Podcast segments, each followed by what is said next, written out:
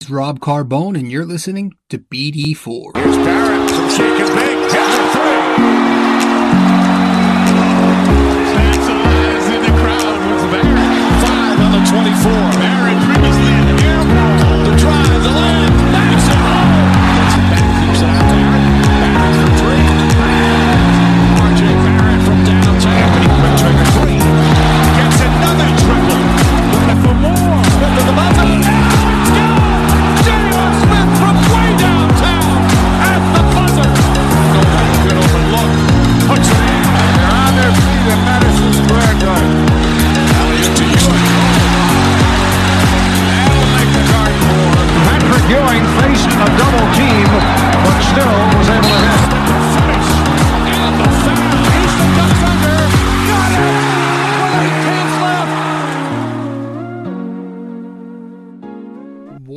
is going on, guys? This is Rob Carbone coming at you with another episode of BD4, where there is no better way to get your Yankees and Knicks analysis.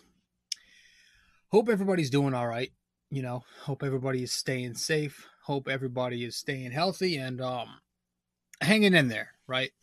As best as we can during these times. Um not much has gone on since our last episode about a week ago we did an episode on the yankees and you know how baseball is going to give this a go and try and return or um, try and start up.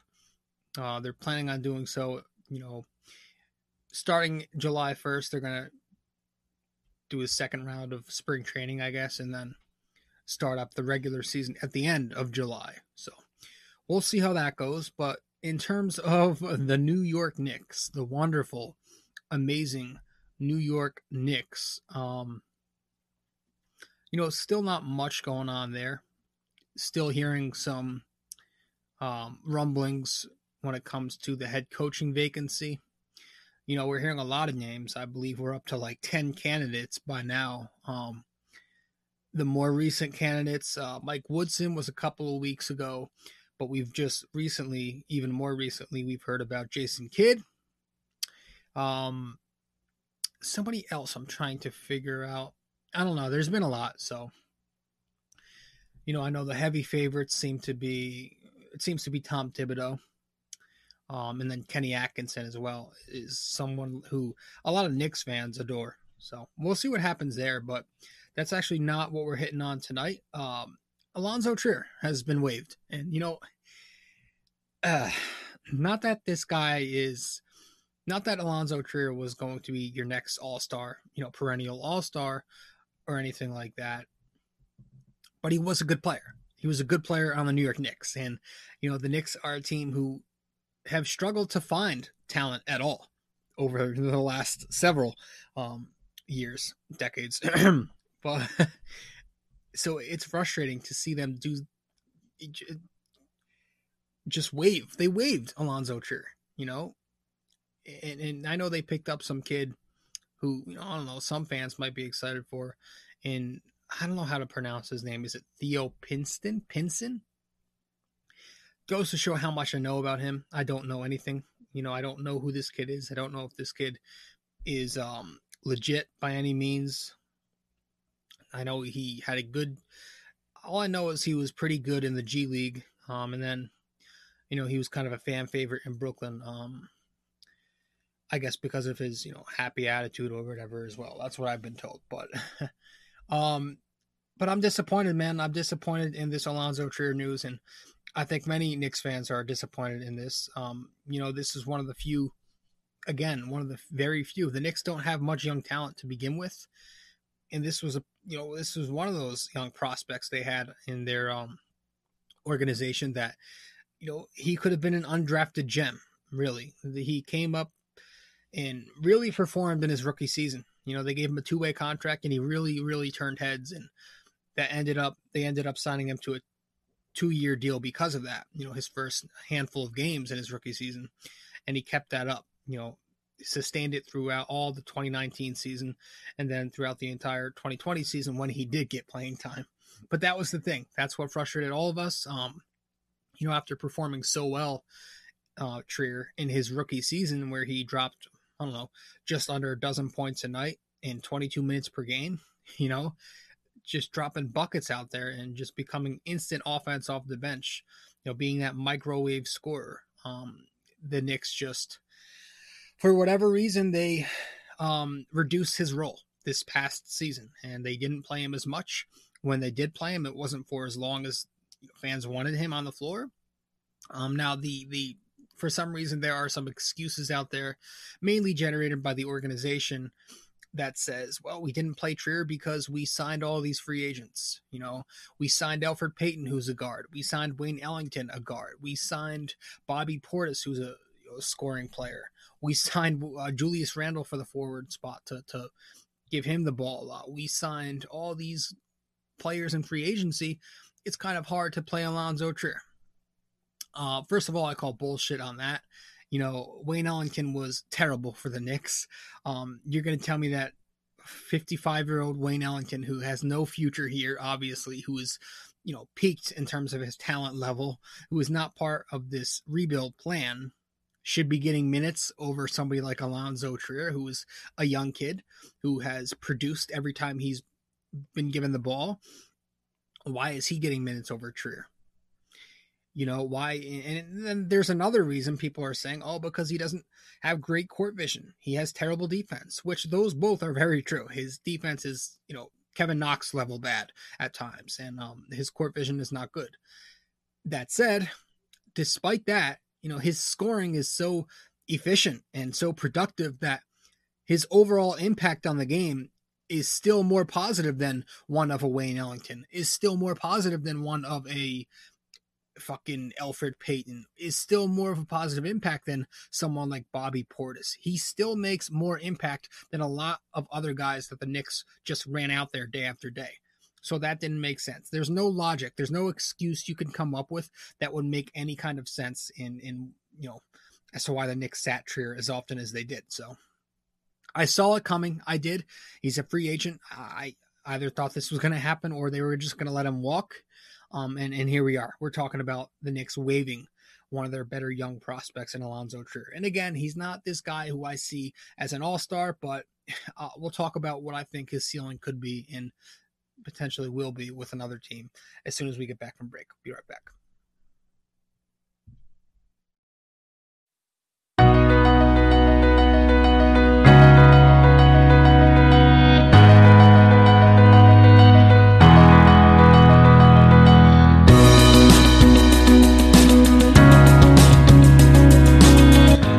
Fellas, really quick before we continue with the show, I just want to remind you if you haven't yet subscribed to BD4, be sure to do so right now.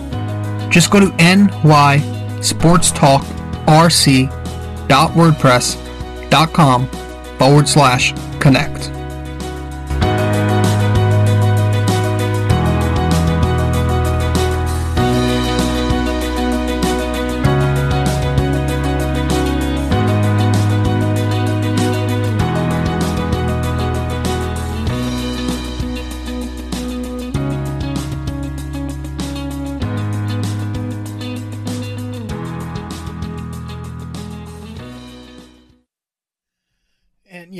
I mean, it's not like he was going to be this superstar for the Knicks. It's not like he was going to be a perennial all star. But again, on a team that lacks talent overall, just to begin with, it it it makes you question why they cut Trier. You know, why would you get rid of somebody who was a positive impact more than a lot of other people, at least?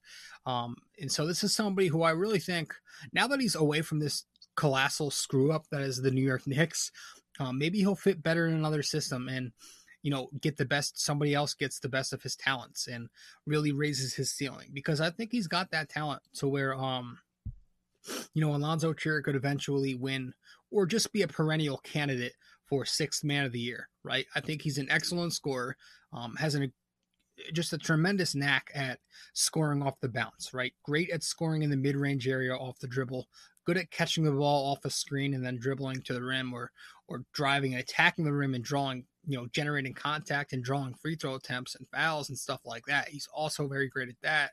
Um, and he converts up the line. He's got a lot of and ones under his belt already. Um, a decent three point shooter, though he doesn't take it at a high volume.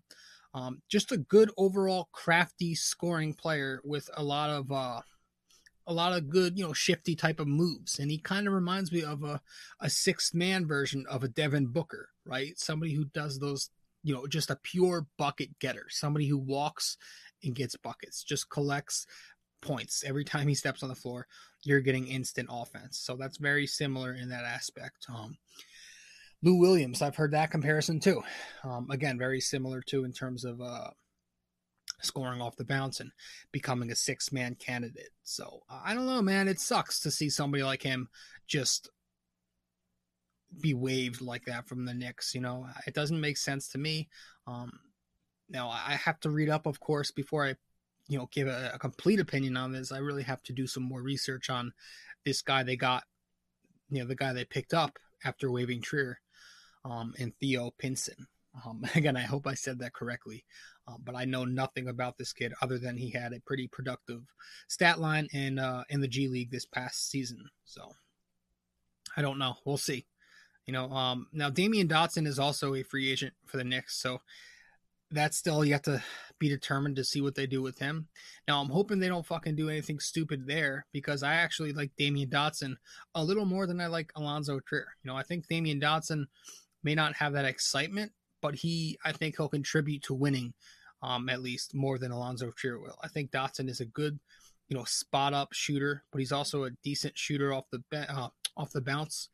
Can come off the bench and be that three and D guy, right? Also has a nice mid range game, and he's got some speed to where he can slash here and there too. So Dotson was probably the Knicks' best perimeter defender this past season outside of Frank. Um, so I would like to see them you know, retain him. Somebody who I think could come off the bench, give the Knicks a little scoring, ten points, nine points, eleven points, something like that, and shoot the ball well. So it, it sucks, man, to see Trier go like this, but he it's it's it's so Knicks. It's much, it's very much Knicks. So. I don't know what else I have for this one, man. I, it's very uh, disappointing to see it happen. Um, but we're used to it, right? We're used to disappointment here in Manhattan. So let's get to the, uh, let's just cut this one short. Let's get to the NYY, NYK question of the day, and then we'll wrap this one up. All right.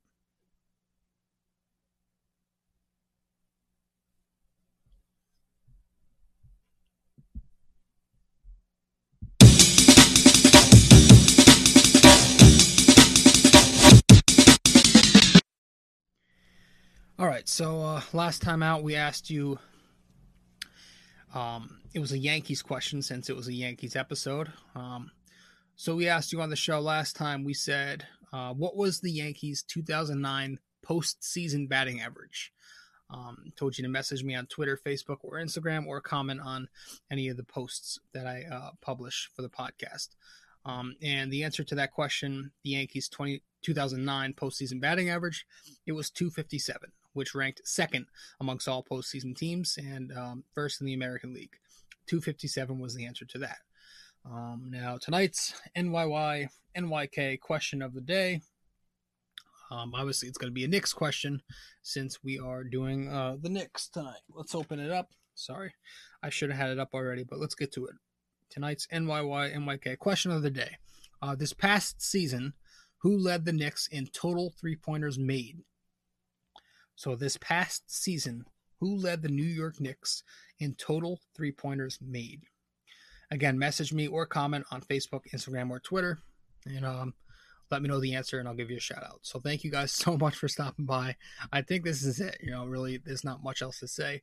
Just my quick reaction to the Knicks waving Alonzo Trier and being so typical Knicks. So, episode 139 in the books. This is your host Rob Carbone and I'm signing out. I'll see you guys next time. All right. Ciao.